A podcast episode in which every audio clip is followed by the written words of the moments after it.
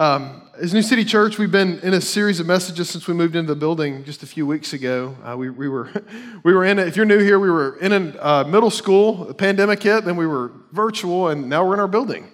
And so we thought it was really fitting for us to just take a few weeks to really lean into the vision of what God's called us to. And so week one, we looked at, at, our, at our vision, which is this that we exist to live as the family of God together, proclaiming and demonstrating the gospel of grace to one another in our city. And what that means for us is that a vision is like a compass, right? It, it, it is kind of the, the guiding principle of your organization or your church, right? So for us, when, when things are going well, we're living like family, which, which means this that we're leaning into conflict when it exists. That means we're loving each other deeply and well, that we're valuing relationships over performance or perfection or anything else, that people matter more than anything else in the world. So that's our vision. And then the values are kind of the guardrails of us living out of that vision. So, week one, we talked about our, our, our first of four values, which is this that we are humbled by grace and depending on the Spirit. That, that God's grace, when it hits our hearts, it, it, it, it takes us down low.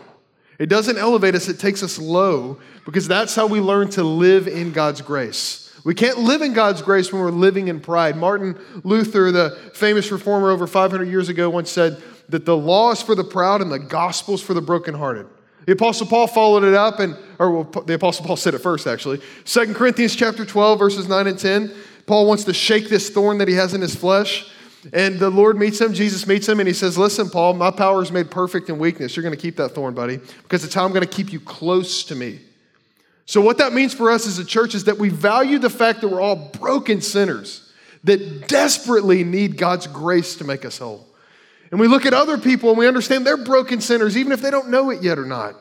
And they need God's grace to make them whole. And we live out of that. It changes the way that we treat one another because you know what actually happens? We pray because only desperate people pray. I'm convinced of that. You only pray when you're desperate for God's grace and for God's love in your life. The second value we looked at this was, uh, was that we're in the city and for the city. The reason that we asked God to, to give us the city and give us this building was because we wanted to be in proximity to the problems of our community so that we could be a part of the solution of God making the city whole. And so that's why we're here in downtown Lawrenceville. Some of you are new and you know that, or you, you notice that. Some of you are old and you've, you've moved in with us, and, and you know that our heartbeat is for this community. And, and we've said that we want to make a big splash in a little space so that we can see the gospel go deep in this place. Um, the, the thing that Brandon talked about last week was our third value, which is this we are reconciled and we are reconciling. We, we fully believe that that every person on the face of the planet is estranged from God, if not for the miraculous intervention of the Holy Spirit. And what that means is, is that our first reconciliation is to our Father in heaven through the work of Christ. And through Christ's work, that ministry of reconciliation is now our ministry. It is what we are about. We're about pursuing estranged relationships because we have the power of gos- the gospel that lives inside of us and makes those things whole. And so that means whenever we have a conflict with one another in the church, we're going to seek it out. We're going to seek to resolve it and ask for forgiveness. If our city has a problem with reconciliation, we're going to lean into it. We're not going to run away from it. We're going to, we're going to be like, we used the image of a, of a firefighter a few weeks ago. We're going to be running into the burning building, not out of it, because we've got the hope of the gospel.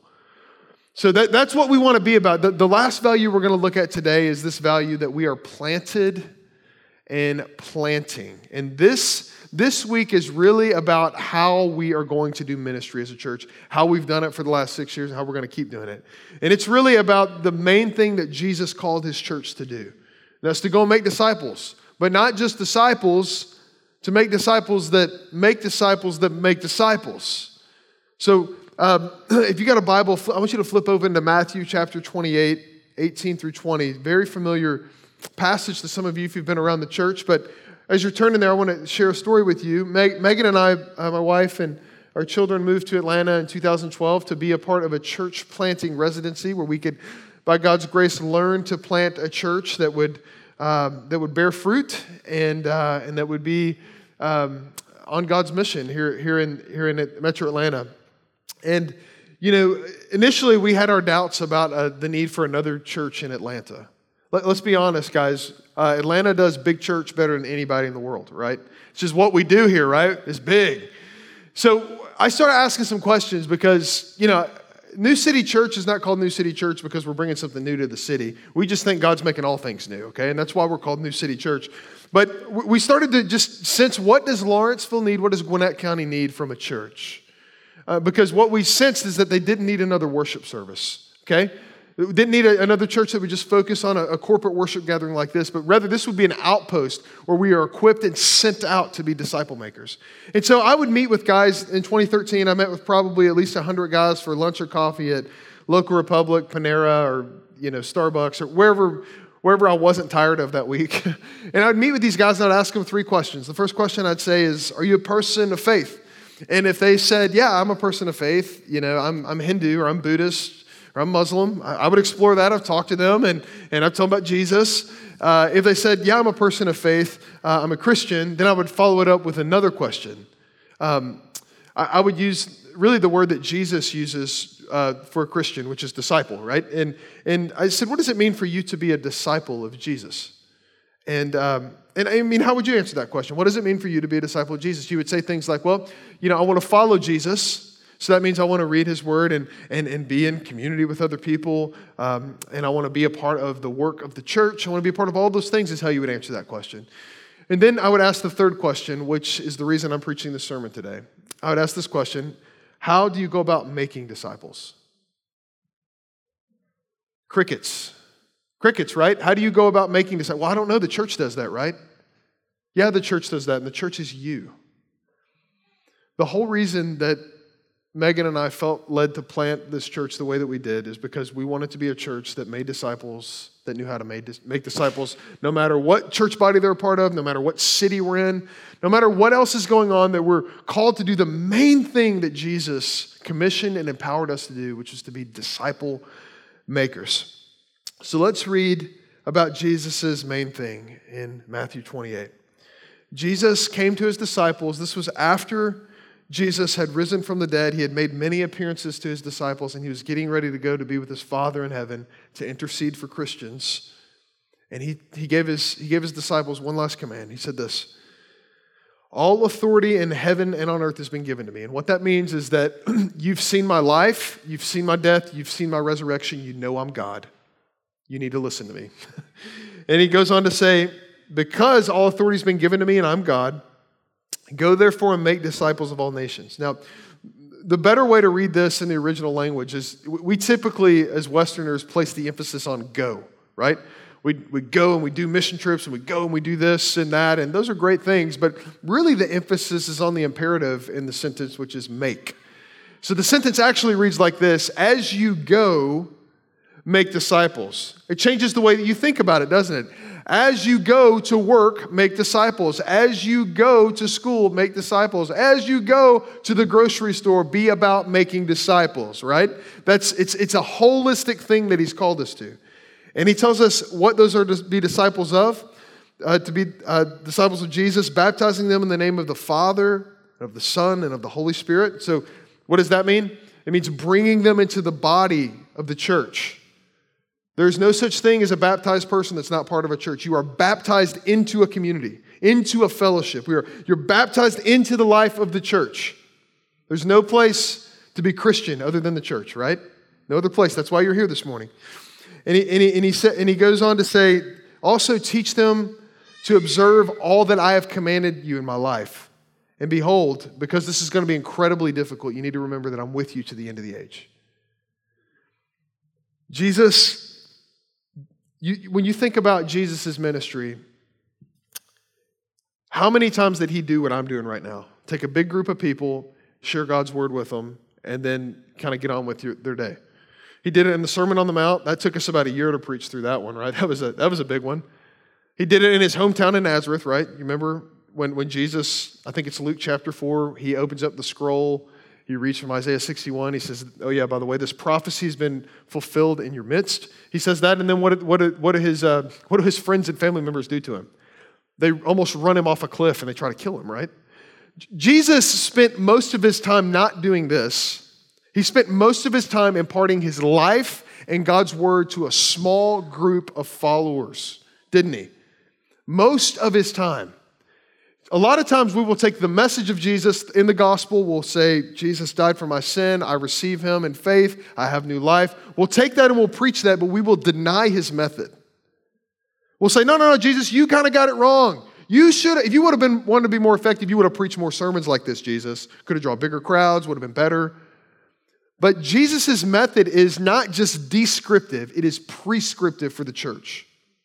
And it is an area, if I could say this as an Atlantan now for the last eight years, it is an area that we have vastly overlooked as a church in Metro Atlanta. So, our, our call as a church is, is really what Megan and I discovered, and this will be our outline for today as we look at Jeremiah 17 and Matthew 13, is that disciple makers, if you want to give your life to the main thing that Jesus called you to give your life to, which is making disciples, they're committed to at least three things. The first thing is this committed to a lifestyle of depth. Second thing is this disciple makers are committed to the process of maturity but not just the process of maturity, like I'm growing in my faith in a vacuum, but the process of maturity in the context of life, life with other believers. Committed to life, growing in maturity with other believers, but not just for the sake of having a happy, holy huddle, but for the sake of the third point, committed to being multiplying our lives in a way that bears fruit.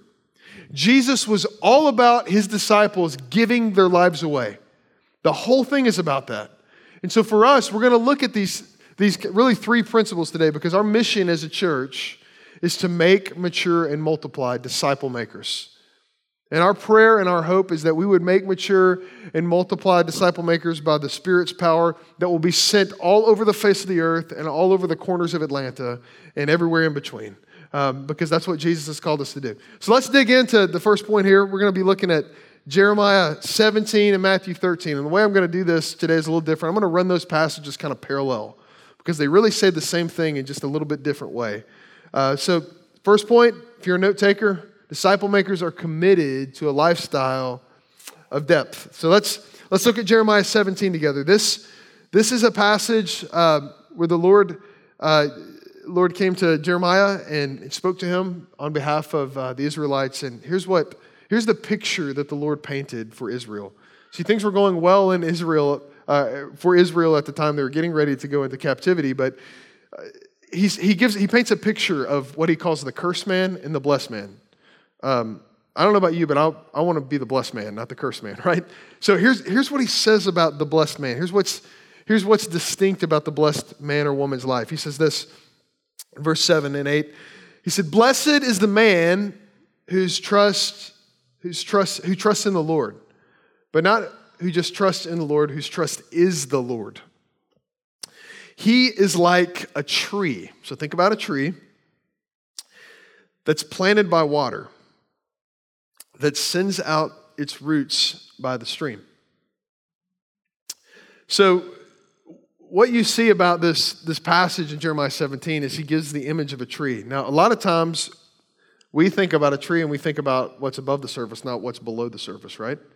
He says, well, if, what he goes on to say in Jeremiah 17 is that if you, if you really want to, if your life is like a tree and you want to be a flourishing tree, what's going on below the surface matters more than what's going on above the surface. In fact, what's going on below the surface of your life is what is going on above will depend on later.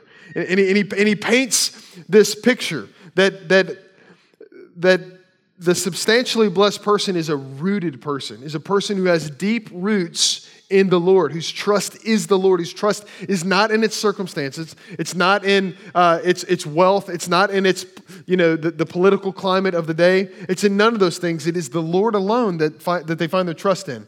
And that there's more going on underneath the surface of their lives than is shown in the fruit of their lives. That they, that they have wisdom hidden in the, in the secret heart and truth buried deep down in their soul. And this church, this is so necessary because we live in an 140 character cancel culture. Do you, do you realize that? We live in a, in a culture that seeks instant gratification. This uproots, pun intended, everything that our culture values. Because what this is saying is that there are things about your life that no one is going to know about except for you and the Lord because you are sunk so deep down into Him. But our culture says if, if you're a spiritual person, you need to let everybody know. Everybody needs to know about your walk with God. The verses, you need to put them out there. And, and, and it just, we just kind of get, we start living for other people and other things other than just our relationship with God, sinking ourselves deep down into Him through His Word. The Lord says that the blessed man is a deep man, he is not a shallow man. Did you know that, that your soul is hungry? Not just because it's the second service either. Your soul is hungry, um, and you're, you're going to feed it something. You're going to feed your soul something each and every day. It is why, for most of us, when we wake up in the morning and we reach over to our nightstand, what do we pick up? Our phone. And we don't pick up the Bible app, we pick up the news app, right? We want to see, or social media. We want, we, our souls are hungry when they wake up in the morning. They need that spiritual breakfast. And we feed our souls garbage so much, right? We feed our souls cotton candy that just is not going to sustain us throughout the day. Our souls are hungry, and the question is, what are we going to feed it? Jeremiah says that the deep man is going to feed his soul the word of the Lord because his trust is the Lord. So Jesus kind of parallels this, and he does it by telling a parable from Matthew chapter 13. Now, if you're new to the church, a parable is a story that Jesus would tell that is about a real life situation that paints really one spiritual truth that you, you can grab onto. And so this parable is unique because Jesus not only tells the parable, but he also explains the parable. The, I think it's the only time in the Bible he does that. It's the parable of the sower. So let's flip over to Matthew chapter 13 together and read this. That same day, uh, verse 1, uh, Jesus went out of the house and sat beside the sea, and great crowds gathered about him, so that he got into a boat and sat down. And the whole crowd stood on the beach and he told them many things in parables, saying, A sower or a farmer went out to sow, and as he sowed some seed, so think about a farmer who's got a bag full of seed, he's just slinging it out like this. As he sows the seed, um, some different things happen. Some of the seeds fell along the path, so the beaten path that was that walked on and, and, and driven on and ridden on. And the seed on that soil, the birds came and devoured it. Other seeds fell on rocky ground where they did not have much soil, and immediately they sprang up since they had no depth of soil. So, what he's saying about right there, pause right there for a second. He's saying that this seed, which is the Word of God, it fell on this soil, which is a type of human heart, and it didn't have much it didn't have much soil because there was a lot of rock in it. And so the seed was forced to root itself quickly so that it could spring up and give life to the roots. But the roots couldn't go down very deep. So he goes on to say this But when the sun rose, the, the, the seed that was on the rocky soil was scorched. And since they had no root, they withered away. Hear then the parable of the sower. He goes on to explain it here when anyone hears the word, now I want you to listen to that. This is a parable not about doing the word, but about hearing the word. Because how you hear the word affects how you live the word. If you do not hear the word as the word is, you're not going to live the word as God has intended. So it's a, it's a parable about hearing. He says, Hear the parable of the sower. Anyone who hears the word of the kingdom and does not understand it, the evil one comes and he snatches away what has been sown in his heart. This is what was sown along the path. As for what was sown on rocky ground, this is the one who hears the word and immediately receives it with joy, yet he has, again, no roots in himself, but he endures for a while. But when tribulation or persecution arises on account of the word, immediately he falls away. Jesus is telling his disciples that true growth takes time to see. Parents in the room, you need to hear that. True growth takes time to see. There is in, in us as parents, if you're a parent, there is a temptation to try and make your children be further along than they actually are. But the beauty of a covenant family is that our children get to grow up in the context of a loving family that's going to preach them God's word, where they can really root themselves in the gospel and not just fake it for mom and dad. We need that type of an environment as we seek to lead our children in that way. You know, we, we all have these moments in life where we, where we realize that we're not as far along as we wished we'd be, that we have a long way to go in maturity. And the answer is that we sink ourselves more deeply into Jesus and his family. That's how we grow. But the, the problem with our shallow nature and our shallow culture today, especially in the West, is that we have this cacophony of voices. You know, all these voices that are speaking, claiming to be truth to us. And, and the, the problem is not that there are so many voices, the problem is that in our hearts they all have the same weight. That's the problem. And so it gets hard to discern what's true and what's not true because the Lord's voice isn't the predominant voice that drowns out the other ones. This is why the, the person that sinks themselves deep is able to withstand the circumstances that are around us. But the person who just takes a little bit of Jesus and a little bit of this and a little bit of that is confused. And we don't know what is true. This is what Jesus was trying to point out. There was, there was this guy that uh, Megan and I and our kids met on our family beach trip uh, about 18 months ago. Um, we call him Brian from the beach because we met Brian at the beach. Brian from the beach was an interesting guy. We were throwing football at the kids on the beach, and you know, I overthrew it or they overthrew it or something. And Brian picked up the, the football, and I immediately noticed that this is a unique guy I'm not going to forget. Brian has, uh, he has tattoos all over his body. Um, and his face. I mean, he's got tattoos everywhere. And so you meet him, and he's this really bubbly guy, really nice. And we start talking and throwing football back and forth with our kids. And, and uh, he finds out I'm a pastor. And he says, Hey, man, I've been on this like spiritual journey. I was wondering, man, do you think you could baptize me here in the ocean?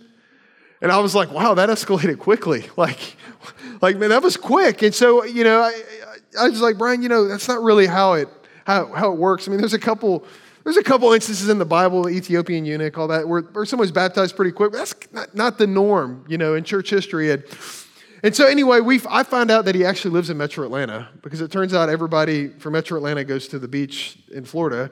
And so he, he lived like 45 minutes from my house. I said, okay, I got a plan. Let's meet and let's, let's talk about God's word and just see if you understand it. And, and so anyway, we meet together over the course of maybe two or three meetings. And, um, and I just felt led to share the parable of the soils with him. And uh, we read it, and I explained it, and he was getting it. And I said, Man, where do you think you're at on this? And, and uh, he was like, oh, Do you know the type of person I'm talking about? Like an all in person? Like they are all in on whatever they're doing. This was like Jesus for him at that moment. And I, I pray that he will become a, a genuine follower of Jesus. But, but he just kind of looked at me and, and said, Yeah, I'm not, I'm not really I think it's like I'm on the rocky soil here. I think I'm just kind of getting excited about this. And so, you know, but, but it's interesting what Jesus says and what Jeremiah says because it says that the only way to know whether you've really sunk your heart deep into the gospel or not, into God's word or not, is that you have to experience persecution on account of the word. You have to experience trial. You have to experience darkness. You have to experience pain. You have to experience all those things. Because if you don't experience those things and your circumstances of your life don't go awry, how in the world do you know if you're really a follower of Jesus or not? How do you know if you're rooted or not? And so, what, how do you know if you have a depth of, of rootedness in your life? It's, so you think about those things in your life that you wish never would be a part of your life the painful moments, the trying moments, the moments of darkness that you have in your heart and in your life, and you wish to never experience those things. But they are the, they are the very circumstances and situations that God has crafted, sovereignly crafted in our lives to sink us deeper into his son Jesus. And so the second thing we're going to talk about is this is that disciple makers aren't only committed to a life of death like personally, and sinking our, our, ourselves into Jesus, but disciple makers are committed to the process of maturity in the context of life. So, disciples of Jesus, what we realize is that it's something really important that none of us have arrived, that all of us are in process. That none of us have arrived and all of us are in process. So, it doesn't matter you know, how much you think David Dang has his life together. He's in process, all right? It doesn't matter. It doesn't matter how much you think another per, how, how awry, you know, another person's life has gone. They're, they're in process and God is doing good things in their life. It, it doesn't matter what's going on on the surface. A lot of times we are in process and God is pursuing us. I mean, think about those of you that went to college or, or high school and you had, um, you know, you had a, like a science class, right? Um, and, and you had the lecture, if you're in college, that was like three hour, three credit hours. And then you had this other one credit hour that was called the, the lab, right? You got the lecture and the lab. Well, a lot of times what we think is that, um, you know, that, that our lives will change if we just go to the lecture. If we just pour ourselves into the word all day long and we just listen to lots of good podcasts and Bible studies and, and things like that, that our lives will change. But the way that God has designed us to change is, is not just lecture, but lab. And, and, and what that means for Christians is that we live life in the, we, we live our lives with other believers, and everything is on the table in our lives. So a lot of times Christians, they'll get around and, and we'll, we'll have these great Bible studies and we'll just, we'll talk about the word, but we won't talk about our lives. You know, we'll, we'll talk about this and yeah, man, just, just, just so good. And, and our lives are falling apart. It, it's like we don't believe that, that God is interested in our lives. He's not interested in pouring His word into our hearts in the context of a community that can speak the truth and love to one another. See, this is where discipleship differs from just a Bible study. Discipleship differs from a Bible study because we not only value the lecture, we value the lab as well. And we want to put those two together as we live as the family of God together. Jeremiah says this he goes on to, to paint this picture of the tree. He says he's like a tree planted by the water that sends out its roots by the stream. And, and here's the difference it doesn't fear when the heat comes, for its leaves remain green. So, what happens when the tree, when the heat comes to the plant? Uh, the, the, the heat comes, the season of trial comes, it, it reveals directly what's underneath the surface, right? I mean, any tree can look any, well, any grass can look like it's growing when it's raining, right? I mean, this is why you have to mow your yard twice a week in, in Atlanta this summer, okay? It's ridiculous, right? Three inches of rain in the afternoon, crazy. But, but the, the thing is, is that the, root, the, the roots are revealed in the, through the fruit when the, when the circumstances don't go the way that you want them to. So crisis hits our lives, and it reveals that we've been giving our attention to the wrong things because we are in crisis and we are grasping at things that cannot satisfy us.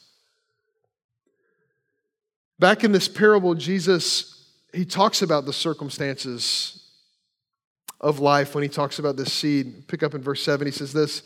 He says, This other seed, it, it, the first seed, it fell on the path that, you know, the, the enemy stole it from their heart. Other seed, it fell on the, the rocky soil and it, it, it sprung up, but it didn't have any depth and it got scorched but, but there's this other seed that fell, and thorns grew up and choked them. As for what was sown among the thorns, Jesus says, This is the one who hears the word. Remember, this is a parable about hearing. But the cares of the world and the deceitfulness of riches choke the word, and it proves unfruitful. So the farmer realizes something as he's sowing seed that the, that the thorns, if the seed falls among thorns, that it, the thorns have the potential to completely choke out the life of the seed. Now, when Jesus talks about this, when you, when you think about thorns in the scriptures, thorns are a result of the fall, right? You read Genesis chapter 3, it's part of the curse to Adam that, that he would labor, but he would labor in thorns. And, and the, the interesting thing about thorns is that they, they take over whatever you give them an area for. I mean, just look at if you've ever been like in a like a like a briar patch before. I mean, they just consume everything, and and I think this is so key because um, whenever a Christian hears the word, and it goes in one ear and it goes out the other, and it doesn't impact our heart to the point where it causes us to repent and worship what we're doing as Christians is we're leaving thorns in our heart and hoping that the seed of the gospel will still grow in it. There's a reason why Kendall led us through a prayer this morning, the Lord's Prayer, through the last petition. And what was it? deliver us from the evil one, right? Keep us from temptation, deliver us from the evil one. It's, it's because whenever, whenever the word of God hits our ears and it doesn't cause us to repent of the things that are out of line in our hearts, we're like leaving a thorn patch in our heart, hoping for the gospel seed to grow, and it just doesn't happen like that. And so, my question to you as you think about that parable is where is it that, that maybe you're in direct disobedience of the Word of God right now? And what do you expect to happen by living that way? I know this is really straightforward here, but it's the most loving thing I could do today. What do you expect to happen living in direct disobedience? Just, just welcoming the thorn to just choke out the seed of the gospel in your heart. But the, the beauty is, is that God has not only, He's not left us alone, but He's given us a church, a family. But the family of God is only as good in your heart and in your life as you make it to be in your calendar and in your life, right? I mean, it's only as good as you make it to be. So, 1 Peter 2, I was reading this this week. It, it really reminded me of what we're talking about here. He talks about this idea that we're, we're called to grow up into salvation together with one another as the church. He, let me read it for you. It says this like newborn infants long for pure spiritual milk, that by it you may grow up into salvation, if indeed you've tasted that the Lord is good. As you come to him, you're coming to Jesus, who is a living stone rejected by men, but in the sight of God, chosen and precious. He says, Here's what's happening with the church you yourselves, like living stones, are being built into a spiritual house to be a holy priesthood, to offer spiritual sacrifices acceptable to God through Jesus Christ. So he's saying that what actually happens in the church when we get this right is that Jesus is the foundation, he's the cornerstone. We sing about that, we read about that, Peter tells us about that, the Psalms tell us about that. And what happens with us is that we are actually the spiritual house, we are the temple. The scriptures say that the, the, the, temple's in our hearts now. Like we are the temple. And so we're being built into this church, this spiritual house. And each block is dependent on the other one for growth. Do you see that? So that means that how the word hits your heart affects how the word hits my heart a lot of times because we're this same spiritual house together. And so my brother or sister that's living in unrepentant sin is actually affecting the entire church or my brother or sister that's repenting of sin and fighting the good fight is impacting the entire church, the entire discipleship group or missional community. Everyone's affected because we are not in a vacuum. We are God's people collectively together.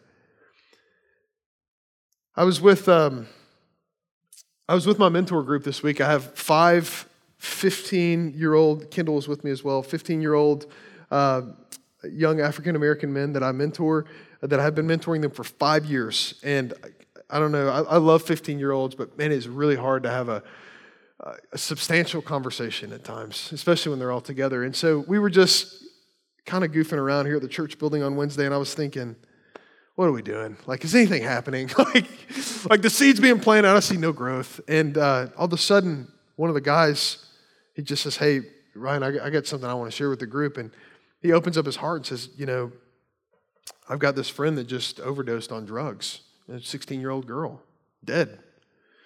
His heart, he just he was trying to hold it together, you know, as a 15 year old boy would. And, and I just I just sat there and I watched his vulnerability in our group open the whole thing up. And we had the best, most rich discussion about Jesus and the hope we have in him that we have ever had before in five years. All because one young man was willing to go there. He was willing to be real with the rest of the group. This is the type of spiritual house that God has in mind for us. Do you have a place in this church or in some other community where you're able to be yourself and be a beloved son or daughter of God? Because if you don't, how are we growing as the spiritual household of God? Disciple makers are committed to lifestyle depth, but we're also committed to the process of maturity with one another, and we put our life on the table in that. And lastly, Disciple makers are committed to multiplying our lives in a way that bears fruit. Let's read Jeremiah 17 and uh, Matthew 13. And I want you to listen for the phrase bear fruit. Um, yeah, just listen for that phrase, or fruit bearing. Jeremiah 17, 8 says, The rooted tree is not anxious in the year of drought, for it does not cease to bear fruit even in the drought. Matthew 13, Jesus says, Other seeds fell on the good soil. This is the last one, the main point he wants to make, and produced grain, some a hundred fold, some 60 fold, some 30 fold. You can see that the point for Jesus is not how much gain each seed had, but it's the point that they bared fruit, that they bore fruit. Um, he says, He who has ears, let him hear. He's about interested in us hearing the word. As for what was sown on the good soil, this is the one who hears the word and understands it. He indeed bears, bears fruit and yields, in one case a hundredfold, another 60, and another 30. So your life as a disciple of Jesus is intended to bear fruit. So, what does that mean, Pastor? What does it mean to bear fruit? Well, in one sense, our lives should reflect the character of Jesus. You know, the fruit of the Spirit love, joy, peace, patience, kindness, goodness, gentleness, faithfulness, and self control. Galatians 5 kind of stuff. Our lives are meant to reflect Jesus. That's one way that our lives bear fruit. In another way, we are called to make disciples. We are called to make disciples of Jesus. That's the other way that our lives bear fruit. Because in the Bible, reproduction, fruit bearing, multiplication is a byproduct of health. So things that are not multiplying are things that are not healthy. So as you, th- as you think about that, my question to you is this Do you have a vision for multiplying your life into the lives of others or not? Do you, does your vision for spirituality and growth in Christ stop at you? I, this is in my notes. Let's go to 2, 2 Timothy 2 2. Y'all, y'all are the second service. Y'all get, you know, no time limits here. 2 Timothy 2 2. Um, this is, this, this passage is so significant, okay? Um, this is Paul disciples Timothy. Timothy, um, Timothy's kind of a fearful young pastor, and Paul gives him a vision for his life that is far greater than the vision he has for his own life. He says this You then, my child, be strengthened by the grace that is in Jesus. And what you, Timothy, have heard from me, Paul, in the presence of many witnesses, entrust to faithful men who will be able to teach others also. So, what do you see in that passage? Paul's vision for Timothy's life is four generations of disciple makers. And most of us can't get past our quiet time. You see what I'm saying here? This is what God's called us to. Now, I don't want you to feel condemned today. I don't want you to feel beat up, maybe convicted like I am, but you are God's plan A for changing the world. You are God's plan A for making disciples that make disciples that make disciples. And the problem with, with an over churched culture is that we have an under discipled church. And, and my heart is that we would care enough to do whatever it takes to be fruitful with our lives. To be fruitful in the sense that we see the world be blessed from this little church in Lawrenceville. Tim Keller uh, shared an illustration several years ago. He had this guy that asked him, you know, Tim, how do you, he's a pastor in New York City, very fruitful pastor, and he says, how do you have time to invest in these younger pastors and plant churches all over the the world and uh, basically multiply your life. How do you have time for that? And, and Tim, Tim shared this example. He said, he said, you know, in the body, church growth that does not benefit the rest of the body is not biblical. In the human body, cells that only benefit themselves are called what? Cancer, right? How much of the time is the church have cancerous cells within it? that only benefit themselves. Church, we're not called to be religious consumers. We're called to be equipped and mature disciples that give our lives away forever because we have nothing left to lose and everything to gain in the kingdom. So, as you think about the vision that you have for your life and the vision that you have for disciple making, my, my hope and my heart is that you would take inventory this week and say, okay, where is it in my life that I need to grow up and I need to, kind of to kind of refocus my life to the, to the main thing that Jesus has for us. It might mean, like, I really need to become a Christian. Like, that'd be a good start. Like, I'm not kidding. There, there are countless people that attend worship services that are not genuine followers of Jesus. It's, that's not a knock, it's just the reality of what it is. And so we should expect people in our midst to come to faith in Jesus. It might mean, you know, I've been sitting on the sidelines. I'm in the first service. We have a lady in here. Uh, I'm not going to tell you her name, but she's in her 70s, and she started um, discipling a group of women for the first time last year in her 70s. It's not too late. It's not too late. What do you have going on in your life that is more important than what Jesus called us to? Some of us need to clear our schedules. Like, like disciple making ought to show up in our calendars. Jesus met with these guys on the beach in Matthew chapter 4, and, and they, had a, they had a vision for their life that wasn't big enough.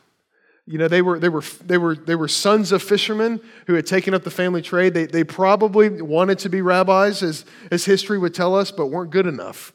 Um, and Jesus met them in Matthew chapter 4, and, uh, and they were fishing. And Jesus said, Come follow me, and I will do what? Make you fishers of men. And immediately, what did they do? They left the boat in the Sea of Galilee. They didn't care about that boat anymore. And they swam to the shore and they followed Jesus. And they didn't do it perfectly, but they followed him. Are there any nets you need to lay down today? Any things you need to set down because you're not, you don't have the main thing as the main thing right now? That's my question I have for you today. Let's, let's pray and we'll receive the Lord's table together. Father, I thank you um, that you are so kind and generous to us, that you, uh, that you gently lead us when our lives are off track, when, when we have, um, as Jesus said in the parable of the sower, um, let, been deceived by the pursuit of riches or other things in our lives, and it's choked out the seed in our hearts.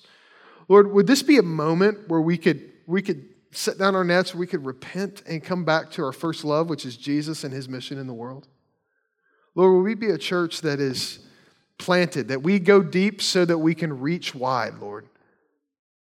That, that we are discipled so that we can be disciple makers, not just so that we can be spiritually obese babies that are looking for another spoon of God's word for someone else to feed us, but that we would be on mission with you. So, Lord, we pray that you'd meet us this morning and you would help us to have your vision for our lives. It's in Jesus' name we pray. Amen.